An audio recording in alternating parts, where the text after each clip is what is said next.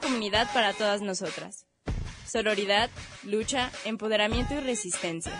Cusienega Fem.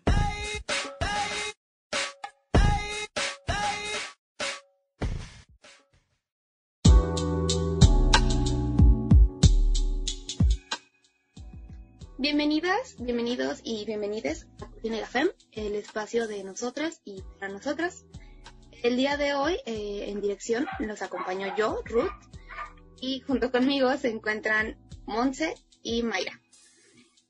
Eh, les recordamos que el programa es pregrabado, eh, entonces por motivos de la contingencia y también por el botón de emergencia que hay en Jalisco, recuerden llevar las medidas sanitarias en la medida de lo posible y solo salir si hay una verdadera emergencia eh, y también pues sabemos que en Ocotlán se acaba de implementar 15 días sin ambulancias, entonces les pedimos por favor que en la medida que sea lo posible, en serio por favor, eviten y cuídense.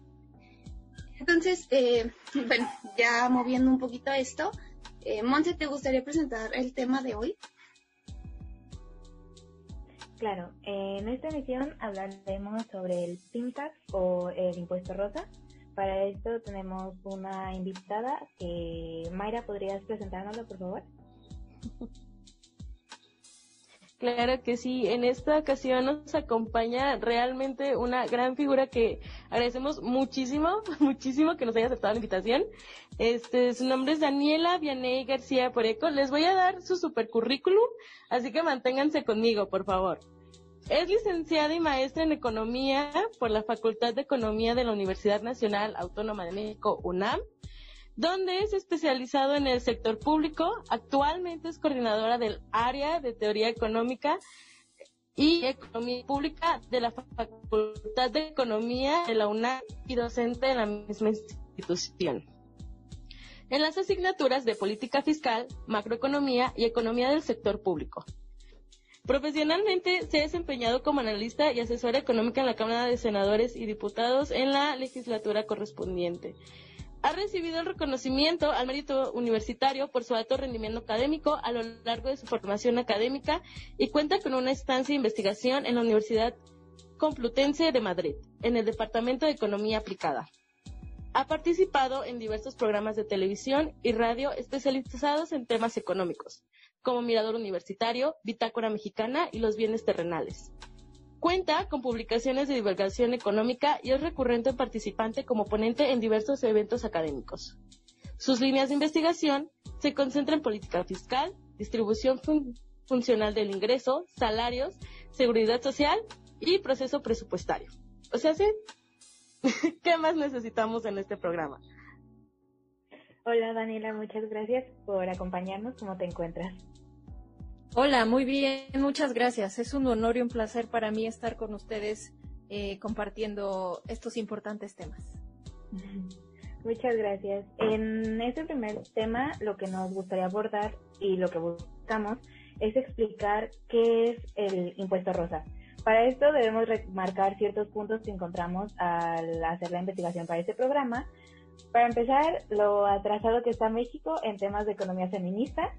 Segundo, que es un tema que se busca constantemente desmentir, en vez de encontrar información que nos hablara sobre el impuesto rosa, qué es lo que implica, porque como vamos a ver en este programa, no solo es, no solo son unos pesos más en un producto que compres, y no es tan fácil como decir, usa el que es más barato, no, es todo un tema que además impacta la economía de las mujeres, la cual es una economía constantemente mm, abatida por los cambios políticos y sociales. Entonces, esos dos temas por señalar y también el tercero es la poca divulgación de estos temas. Hay muchos hay muy pocos artículos en general en América Latina, la mayoría de ellos son eh, argentinos y los que hay precisamente era con la intención de desmentir diciendo que el, que el impuesto rosa es un misterio. Entonces creo que lo primero que tenemos que aclarar, que tal vez por el, nom por el nombre uh, confunde, es que el impuesto rosa no es un impuesto como tal, es un sobreprecio es decir, al precio original de la producción y de, y de la reventa de este producto, bueno, de la distribución de este producto, se le agrega más. ¿Y por qué viene esto? Viene desde la parte mercadológica, desde las estrategias mercadológicas, desde la pregunta, ¿a quién va dirigido este, este producto? las empresas, la mercadotecnia, estos productos lo que dirige hacia la mujer, hacia el, hacia el público femenino, lo relaciona con el hogar, lo relaciona con el cuidado, lo relaciona con roles de género muy marcados con, desde este, la belleza cuesta. Entonces, si tú tienes que tener esta imagen en tu oficina y esta imagen delante de un grupo, no sé, siendo maestra, o esta imagen dentro de tu casa, ah, te tiene que costar unos pesos más que tu cabello se ve de una forma, que tu cara se ve de una forma, hasta pasando a cosas mucho más, más difíciles como servicios o productos financieros como podrían ser los seguros. Cuando las aseguradoras consideran que las mujeres viven más, pero se enferman más, entonces hay que, hay que dar unos precios diferentes, es un sobreprecio, no es un impuesto, no estás pagando un IVA más, es un sobreprecio. De eso es de lo que tenemos que partir. Uh, Mayra, ajá. Y pues también cabe aclarar que este impuesto rosa no solamente son como en estos productos de, del cuidado personal, sino también productos necesarios para la mujer. Este, ahorita en el último bloque vamos a hablar más sobre, este, digamos, el impuesto a los productos para el, la higiene personal, como son las toallas femeninas, los tampones, y pues todo esto que pues suena raro, suena mal, pero pues nos cuesta por ser mujeres, ¿no? El simple hecho de, de menstruar va ahí. Sí, yo creo que lo que mencionan es un conjunto de elementos que nos pueden ayudar a describir inicialmente de qué estamos hablando cuando nos referimos al impuesto rosa. Efectivamente, es un sobreprecio que va dirigido específicamente al mercado de mujeres eh, respecto de los productos que van dirigidos a los hombres. Y es que ahí es lo sustancial. No es solamente un sobreprecio, porque claramente siempre mercadológicamente ha existido la discriminación de precios. Es decir, de acuerdo al mercado al que tú quieras llegar, le, le diriges un precio distinto. Pero aquí el punto no es que es cualquier mercado, es el conjunto de productos o la gran mayoría de productos dirigidos a las mujeres que registran un sobreprecio respecto de los mismos productos que van dirigidos a varones. Entonces, aquí la discriminación no solamente es de precios, sino de género. Y efectivamente, si quisiéramos ponernos eh, muy técnicos, este impuesto rosa, en efecto, no es un impuesto, porque no es un tributo captado por el Estado para financiar el gasto público y que esté basado en principios fiscales. Es un margen de ganancia que extraen las empresas, es decir, es un beneficio que acaparan las empresas privadas. Entonces, no es un impuesto al sentido en el sentido habitual, usual, en que es un tributo que va directamente a financiar el gasto público, sino que es un sobreprecio y por tanto, si quisiéramos conservar el nombre de impuesto, sería un impuesto del mercado que va directamente en beneficio al mercado, un tributo del mercado y por tanto ahí está la invisibilidad o la aparente invisibilidad. Si fuera un impuesto eh, como tal que va a financiar al gasto público y por tanto a robustecer la hacienda pública, sería físico y estaría, digamos, sería mucho más visible y estaría basado en estos principios de equidad, de proporcionalidad, etcétera, etcétera, etcétera. Pero como no lo es, quienes ponen las reglas es el mercado. Y el mercado, por supuesto, está siempre en busca de beneficios económicos. Entonces, en un, en un primer momento yo diría efectivamente no es un impuesto, eso no significa que se eliminen, por tanto, las consecuencias negativas que hay sobre las mujeres en específico. Hablando concretamente de números, se dice que el público al que va, van dirigidos estos productos, estos productos llamados para ellas, pueden tener hasta un 40% más de un, un valor de 40% más agregado. De acuerdo con un informe del FinTax y según el Departamento de Asuntos del Consumidor de Nueva York, los juguetes y accesorios para conversiones femeninas cuestan 7% más que los productos para niños. La ropa infantil un 4%, la ropa para adultos un 8%, mientras que los productos de cuidado personal y para la, y para la salud de, de los ancianos un 13 y un 8% respectivamente. Esos fueron datos publicados por la ONU Mujeres hace cuatro años. Entonces, de aquí en adelante debería considerarse eso. Una de las principales explicaciones que se le da a que exista este impuesto rosa es que se dice que las empresas deben invertir más en estos productos, principalmente hablando de la parte de empaquetados o formas de conservar estos productos. Entonces, aquí vendría la pregunta que me gustaría hacerte, Daniela de quién es realmente esta responsabilidad entonces. De la de parte de quien produce o de la parte de quien revende, porque se habla de la contraparte que quien está agregando este sobreprecio es quien está distribuyendo después los productos, no no quien los está manufacturando. Entonces es un constante pasarse la bolita y aún así quienes siguen pagando esto pues siguen siendo las mujeres y quien necesita de esos productos. Y de acuerdo, creo que lo que dices, Monse, es fundamental, porque estamos hablando de productos que en calidad y en, el valor de uso es exactamente el mismo. Los desodorantes, los rastrillos, los servicios de peluquería, por ejemplo. Es decir, cuando un hombre se corta el cabello, es el mismo, digamos, el cabello es el mismo. Todos, hombres y mujeres tenemos el mismo cabello. ¿Por qué las mujeres tenemos que pagar más? En realidad es que son bienes y servicios similares, pero con un precio diferenciado. Entonces, estas decisiones eh, de consumo evidentemente impactan en alguna medida. Las mujeres toman el 70% de las decisiones de consumo de los hogares. Eso no significa o no las vuelve consumistas, no nos vuelve consumistas. Esto solamente significa que nosotras cargamos sobre nuestros hombros la, responsabilidad de tomar decisiones de consumo porque no hay varones que, que lo hagan. Y piensen esto, cuando van al supermercado con sus familias, ¿quién es el que lleva el carrito? El padre. Pero ¿quién es la que elige? ¿Y a quién se le lleva, se le carga toda esa responsabilidad? A la mujer. Entonces, otra vez la división sexual de incluso las decisiones de consumo es muy marcada. Y eso lo ocupan, lo aprovechan las empresas para extraer un valor adicional, un precio adicional, un margen de ganancia que no obtendrían por el lado de los varones. Entonces, por supuesto que hay una, una falsa eh, aseveración al decir que las mujeres somos mucho más consumistas. Por supuesto que habrá algunos casos en específico, no quiero, no quiero decir que no, pero el punto es que la, la idea no se explica solamente por el consumismo, se explica por las decisiones que hay que tomar en un hogar y que están a cargo de una mujer. Si la mujer lleva el trabajo doméstico no pagado la mayor cantidad de horas respecto de los hombres, por supuesto que va a tener también las decisiones de consumo.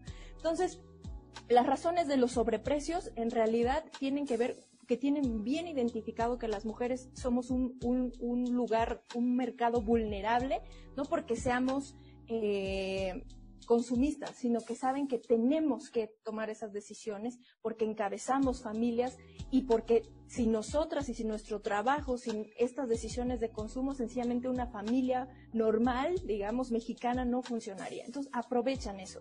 Y saben, aprovechando estas, esas cosas, que las mujeres sí o sí tenemos que comprar e, esos productos. Entonces, la, decisión de quién eh, pone ese sobreprecio, por supuesto que tiene que ver por el lado de la empresa. No le quitemos peso, no le quitemos, no, no creamos que son inocentes y neutrales sus decisiones. Estas siempre están basadas o buscando la ganancia.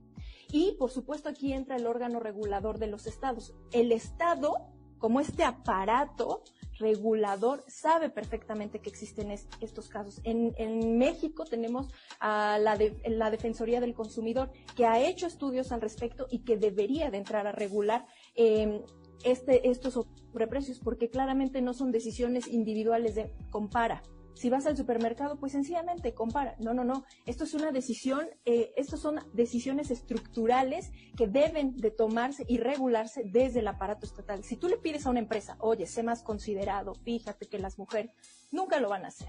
Eso hay, ah, porque esto, queridas amigas, amigues, se llama capitalismo. El modo en que se produce en el mundo está basado en el capitalismo y en la extracción y en, la obtención de ganancias. Nunca van a actuar de buena voluntad, nunca se va a actuar buscando equidad sustantiva de género, nunca se va a intentar erradicar las brechas de género. Al contrario, si de alguna brecha de género se puede extraer más ganancia, se va a extraer. Entonces, si el mercado no lo va a hacer, lo tiene que hacer el Estado.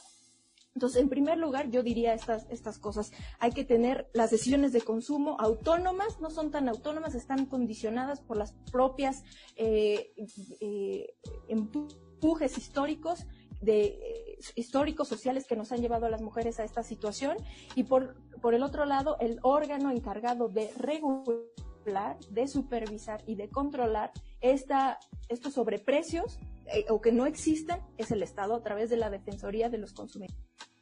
Va muy bien, muchas gracias. Creo que es, las aportaciones, o sea, lo que se dijo es sumamente importante. lo vamos a abordar un poquito más en el siguiente bloque porque nos quedamos ya sin tiempo. Eh, recuerden sintonizarnos por Radio UDG Ocotlán, seguirnos en Spotify como Cujine Gafem y no nos dejen porque el siguiente bloque también se viene muy interesante.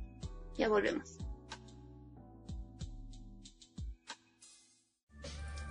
Las feministas también necesitan un descanso. Vamos a una pausa.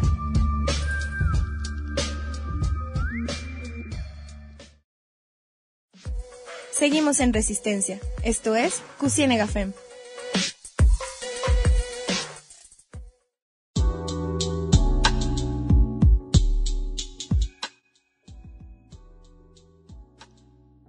Regresamos aquí a Cocina Café. El tema del día de hoy es algo muy importante y muy invisibilizado y sobre todo que nos afecta en la vida diaria, que es el pin tax o el impuesto rosa, como habíamos retomado en el bloque anterior. Si no estuvieron con nosotras, estábamos hablando que no es, no es como un impuesto hecho por el Estado, sino que que es un valor, digamos, agregado a los eh, artículos o a los servicios dirigidos a la población femenina, a las mujeres.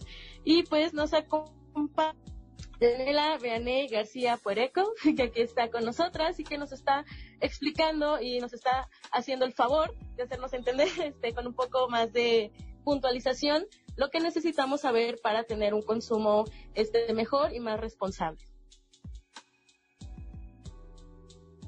En este segundo bloque la intención es aterrizarlo al contexto mexicano, al contexto de la economía de las mujeres en México. Porque, como decíamos, el círculo vicioso de todo este concepto y de todo eso que se trata del impuesto rosa viene cuando vemos que las mujeres ganan considerablemente menos que los hombres, sin embargo, terminan gastando más en estos productos tan básicos. Entonces, aquí comienza el círculo vicioso y todos los problemas y pues nunca se termina. Y como Daniela ya nos mencionó en el bloque anterior, alguien tiene que hacer algo desde algún punto. Si la empresa como tal no lo va a hacer, el Estado debe intervenir pues para salvaguardar un, un el desarrollo digno de las personas, de las mujeres, que la, no porque después esta parte de la economía tan limitada de las mujeres abona otras problemáticas, desde no sé, desde relaciones abusivas, desde trabajos mal pagados, que justamente a la parte de los trabajos mal pagados es a lo que nos vamos a acercar más. Otro dato publicado por ONU Mujeres es que en México y Argentina las mujeres no ganan más del 20% que los hombres. Por ejemplo, en Argentina los productos femeninos son un 14% más caros que los productos destinados para hombres, que era de lo que nos hablaba Daniela. En, como nos dice también, en México el único órgano encargado de asuntos relacionados con, con los consumidores es la Procuraduría Federal del Consumidor, que es la Profeco. Y más allá de hacer protocolos acerca de cómo se debe llevar todo esto que nos decía Daniela, que sus recomendaciones es que compares cuando vayas al súper o que utilices productos neutros. Realmente vayan a la página de la Profeco y realmente al final hay un listado que es lo único que te dice, que compares los productos, que, que consideres las opciones, que uses productos neutros, hablando de todo esto de desodorantes y estas cosas. Pero ¿qué hay después de estos productos que es inevitable? Por ejemplo, lo que decía al principio, los seguros, los seguros de vida, que, que te van a cubrir unos médicos o no, que tú necesitas. O algo muy particular que a mí me llamó mucho la atención es en el área del turismo, que se me hizo muy, muy impresionante porque es cierto, los hostales o estos lugares que son exclusivamente para mujeres, precisamente para dar otra seguridad, son considerablemente más caros. Entonces ahí no tienes otra opción, no, no, las opciones son muy bajas porque si estás tomando esas decisiones es por algo, por tu misma seguridad, por tus mismas necesidades, entonces no hay más allá. Hablando y aterrizándolo una vez más, perdón, al contexto de la economía de las mujeres en México, de acuerdo con datos del Instituto Mexicano del Seguro Social, en los últimos años la participación de las mujeres en el mercado formal ha aumentado 38%, pero los hombres siguen siendo, siendo mayor. La evolución de las mujeres en el mercado laboral muestra una aceleración a partir del último mes del 2015, en donde su representación pasó de 36.6% a un 38.3% para diciembre del 2019, lo cual significó un importante incremento de 1.4 millones de mujeres en el mercado laboral. Algo que hay que remarcar aquí es que los, los trabajos que están siendo tomados por mujeres no son ni especializantes ni técnicos. Las mujeres se introducen más que nada al mercado laboral informal, a lo que se llama el mercado laboral informal, que puede venir desde ser trabajadoras domésticas, trabajadoras del hogar, o la venta o comercio informal. A mí me cuesta mucho trabajo decirlo así porque siento que lo podemos relacionar con cosas como clandestinidad o cosas malas, pero no. Hablar del comercio informal es habla más de registros y de mm, rendiciones de cuentas, por decirlo así, con, con unas u otras instituciones.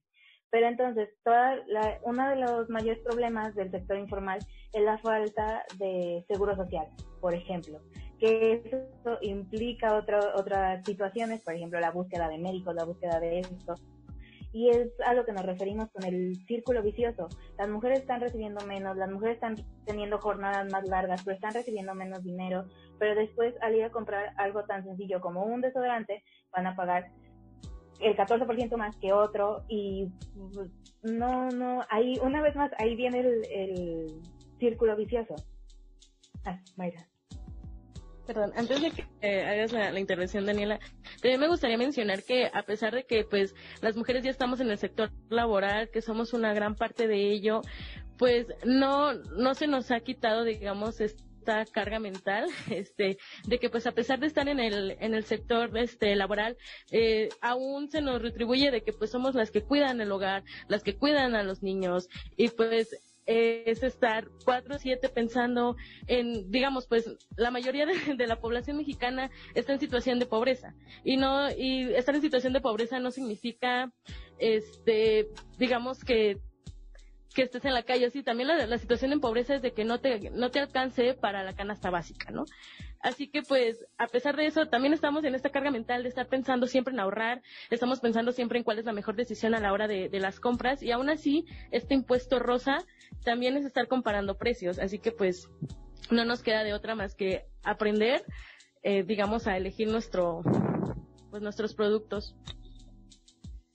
Y, o sea, viendo todo este espacio, yo quiero, bueno, como hacer la pregunta, Daniela, eh, ya lo habíamos mencionado en el bloque anterior, ¿en qué sentido, o sea, viendo, por ejemplo, México, tenemos tantos problemas en la, en la agenda de género, en la economía, ¿por qué crees que hay tan pocos estudios, siendo que de lo que cabe estamos avanzando en todo este tema?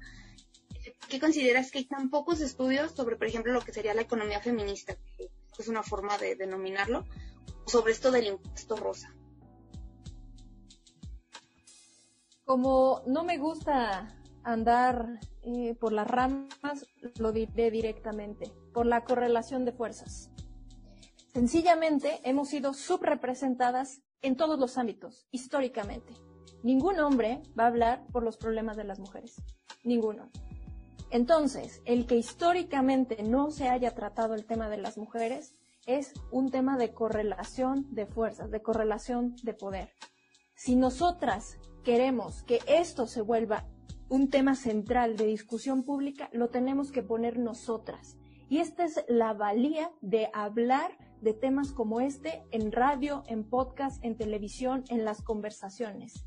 Porque solamente así van a voltear a ver los problemas que tenemos. Y ojo, esto se resuelve insistiendo, debatiendo, demostrando. Eh, los estudios tienen que salir de acá, de nosotras.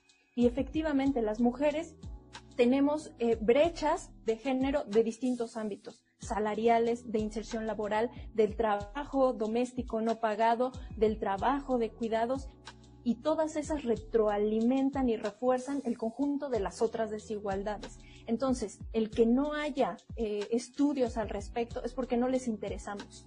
Así de claro.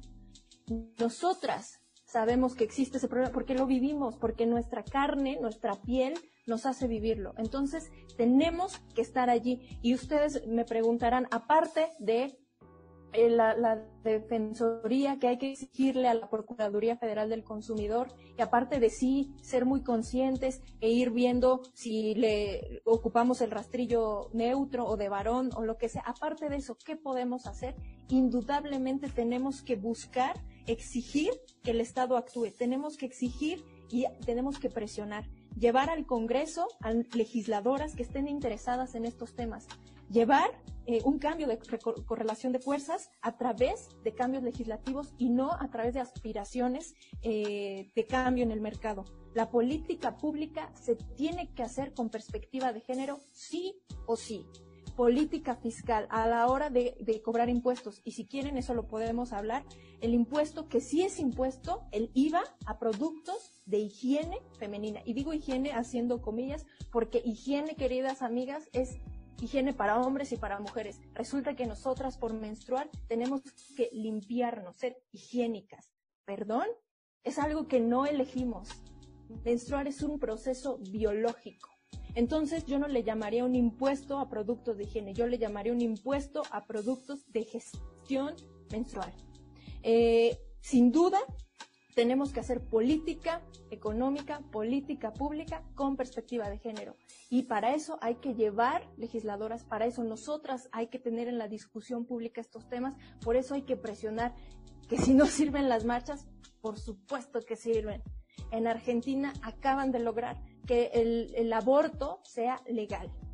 Y eso fue saliendo a las calles, alzando la voz, incomodando. Eso no le gusta a los varones, no le gusta a los que han sido privilegiados. algunas mujeres tampoco les gusta, pero hay que incomodar y hay que poner estos temas en la discusión pública y van a ver que poco a poquito se van moviendo las cosas.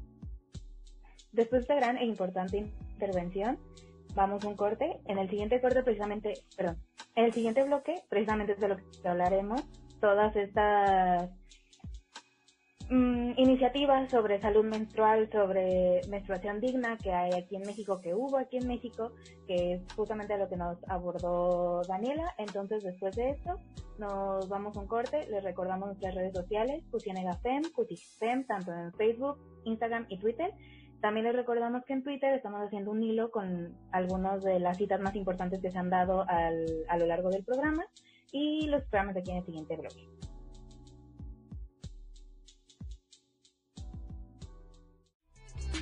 Cusine Gafer va a una pausa. Volvemos enseguida.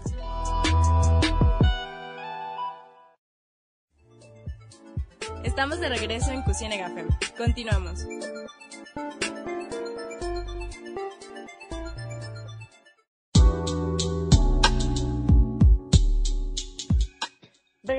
Cocina Gafem. Recordamos que el tema del día de hoy es Pintax o impuesto rosa. Este, lo hemos abordado en los dos bloques anteriores con nuestra invitada del día de hoy, Daniela, sobre este, la brecha entre, de las mujeres al momento de consumir productos, no solamente, este, digamos, eh, shampoo o cosas que utilizamos en la vida diaria, sino también este de primera necesidad como son este las toallas este femeninas, este los tampones o las copas menstruales. Así que este vamos a abordar más ahorita en este bloque, así que Ruth, paso contigo. Ah, pues habíamos en la anterior, eh, Daniela nos había hablado sobre esto de, la menstruación y es todo un tema sobre menstruación digna que se presentó en el Senado en octubre pasado y lo que les voy a leer viene directamente de una nota de Animal Político y dice eh, la iniciativa datos contundentes sobre la relevancia del tema. El uso de los productos de gestión menstrual no es opcional. En promedio, una, una persona menstrua 2.535 días a lo largo de su vida esta cifra equivale a 7 años consecutivos y se considera la edad en la que se menstrua de los 15 a los 49 años. Además, se estima que a nivel mundial hay 1.800 millones de personas menstruantes, mientras que en México actualmente más de 63 millones de mujeres, niñas y adolescentes menstruan, y muchas de ellas se enfrentarán a la falta de espacios adecuados, cómodos para gestionar este proceso con dignidad. La iniciativa de la reforma eh, reforma la ley del impuesto del valor agregado para implementar una tasa 0% del IVA en lugar de la del 16, que es la que tiene en este momento, productos de gestión menstrual como toallas, tampones, copas, entre otros, fue presentada el 8 de septiembre. Y en ella se argumentaba que la tasa vigente es un impuesto discriminatorio que atenta contra los derechos humanos. Entonces, eh, en este tema, primero que nada, pues tenemos que marcarnos, como ya dije, no es opcional para nosotros el menstruar y es un derecho humano básico que debemos de tener el garantizado. Es como, me siento que esto nos lo puedes explicar un poquito Daniela, eh, respecto a todo este tema de menstruación digna, eh, sobre, por ejemplo, cuando se propone en el Senado no sé qué nos quieras comentar. Sí, bueno, me gustaría primero decir que el IVA es un impuesto al consumo, que a diferencia de los impuestos que graban a los ingresos o a la propiedad, por ejemplo, el ISR, que de acuerdo al ingreso económico que tengas será el porcentaje de impuesto que pagas, bueno, el IVA no distingue entre la capacidad económica de las personas y por tanto impone cargas tributarias distintas al consumo de acuerdo al poder adquisitivo de las personas. En ese sentido, estamos viendo que las mujeres ganamos respecto de los varones menos. En, trabajamos, eh, nuestra inserción al mercado laboral es menos, es más precaria, es decir, tenemos menores condiciones de acceso a la seguridad social, tenemos muchas más cargas de trabajo eh, doméstico no pagado y de trabajo de cuidados, lo cual nos pone en una situación de alta vulnerabilidad. Entonces tenemos menos ingresos y esos menores ingresos tenemos que pagar un mismo porcentaje de IVA, que es 16%, a productos de, de gestión menstrual, lo cual nos pone en una situación de vulnerabilidad económica y marca, acentúa la desigualdad. El IVA, como ya les decía, a diferencia del impuesto sobre la renta, no toma en cuenta las capacidades económicas de las mujeres y se rige por tasas fijas que tampoco distinguen el poder adquisitivo. Entonces, para reducir los impactos económicos negativos del IVA generalizado en las personas de menores ingresos y garantizar el acceso a bienes y servicios de primera necesidad, lo que debería de pasar es que se reforme el artículo 2 de la ley del valor agregado, de la ley del impuesto al valor agregado para llevar a tasa cero estos productos. Eh, esto existe, esta tasa cero existe para aquellos de primera necesidad, por ejemplo, los alimentos y las medicinas. La, idea y el argumento es que los productos de gestión mensual, menstrual también son de canasta básica, son elementales, porque sin ellos nosotras no, podríamos tener condiciones de dignidad para llevar a cabo nuestras actividades en materia de salud, educación, etcétera.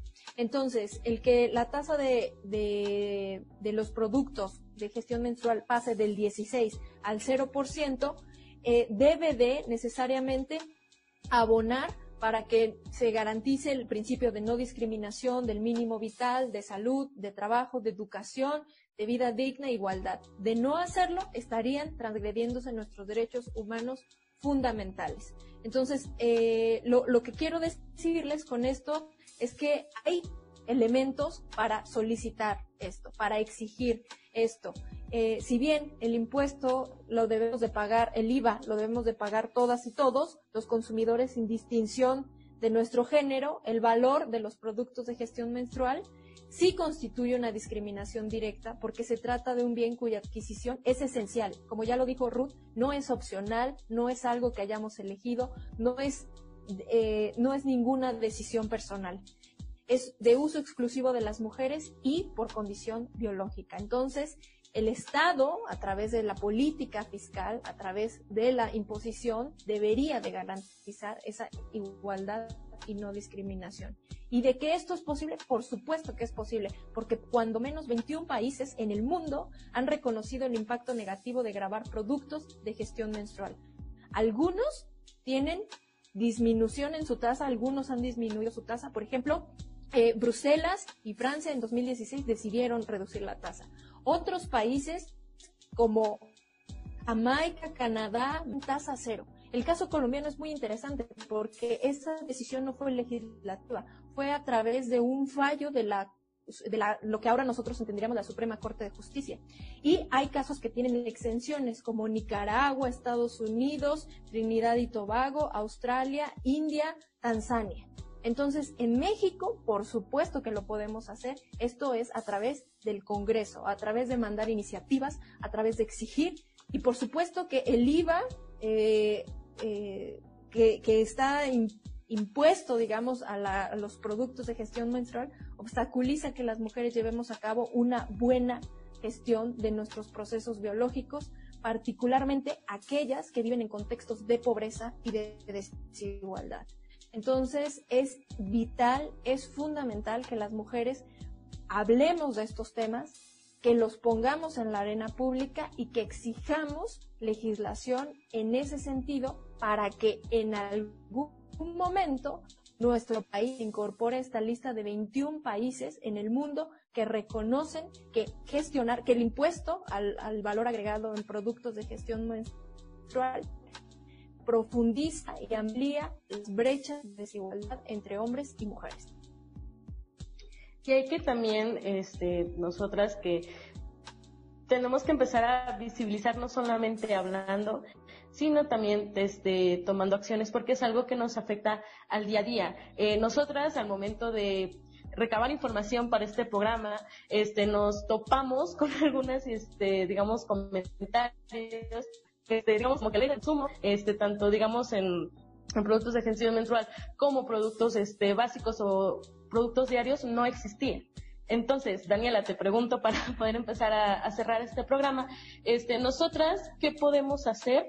Muy bien. En primer lugar, decir si existe uno, dos manifestaciones. Uno a través del tributo que hace el mercado, que es la, la discriminación de precios, un sobreprecio a productos con la misma calidad sí existe y para ello hay, hay varios estudios alrededor del mundo y la Profeco lo ha comprobado para el caso de México.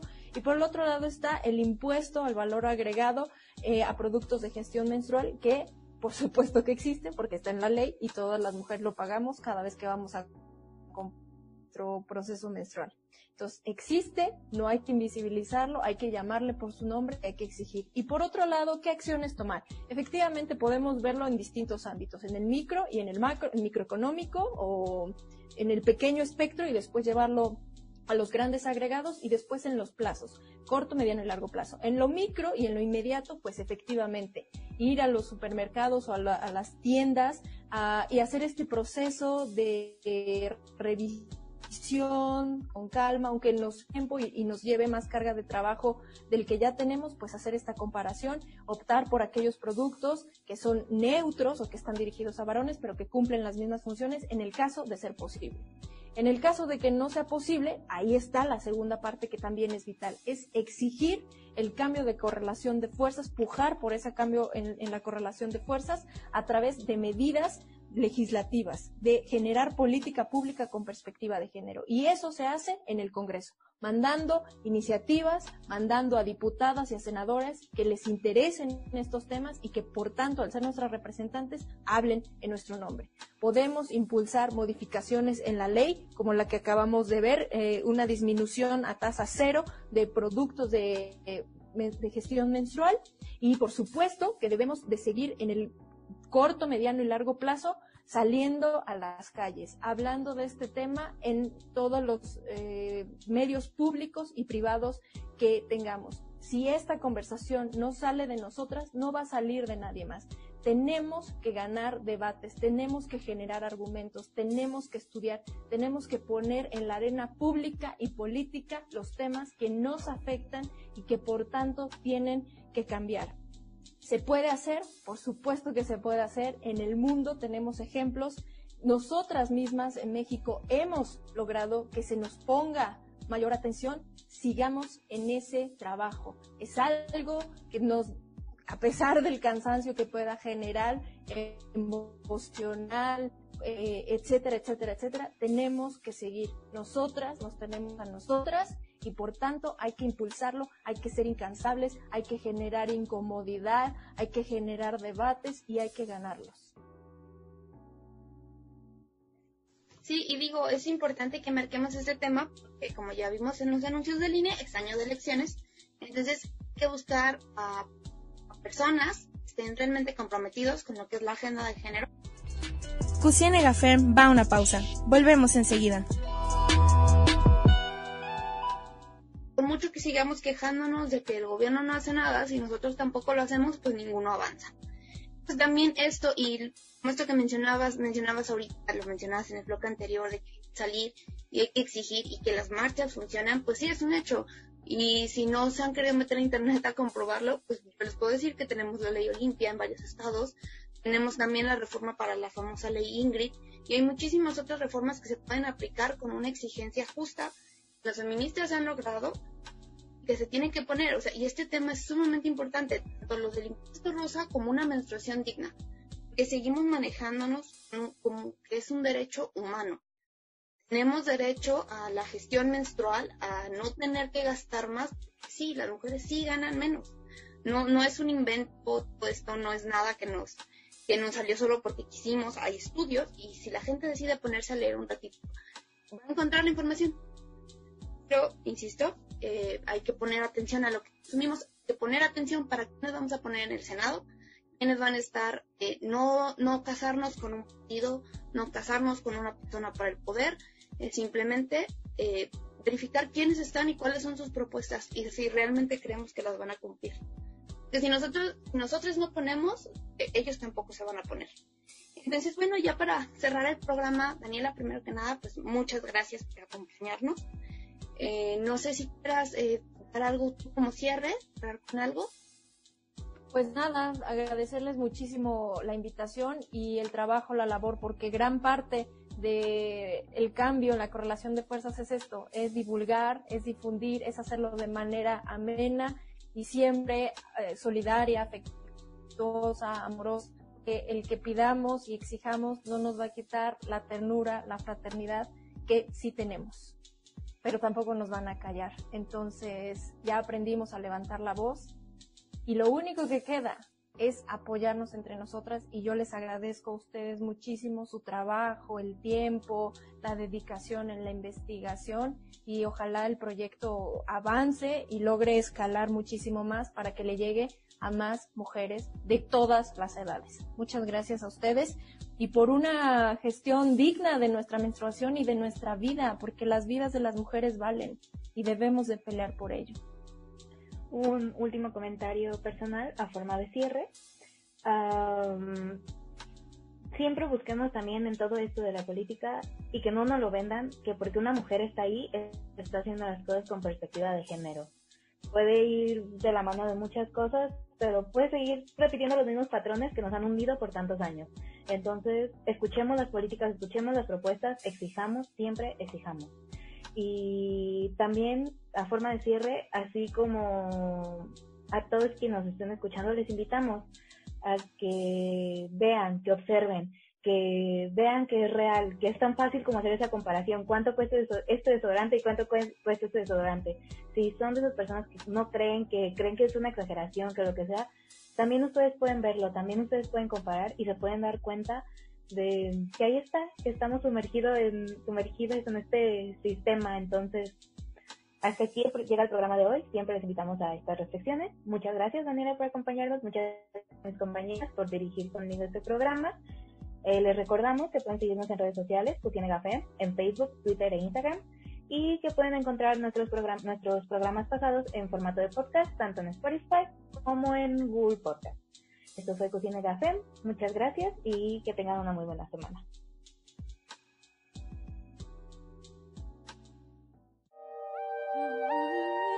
Organizadas somos más fuertes.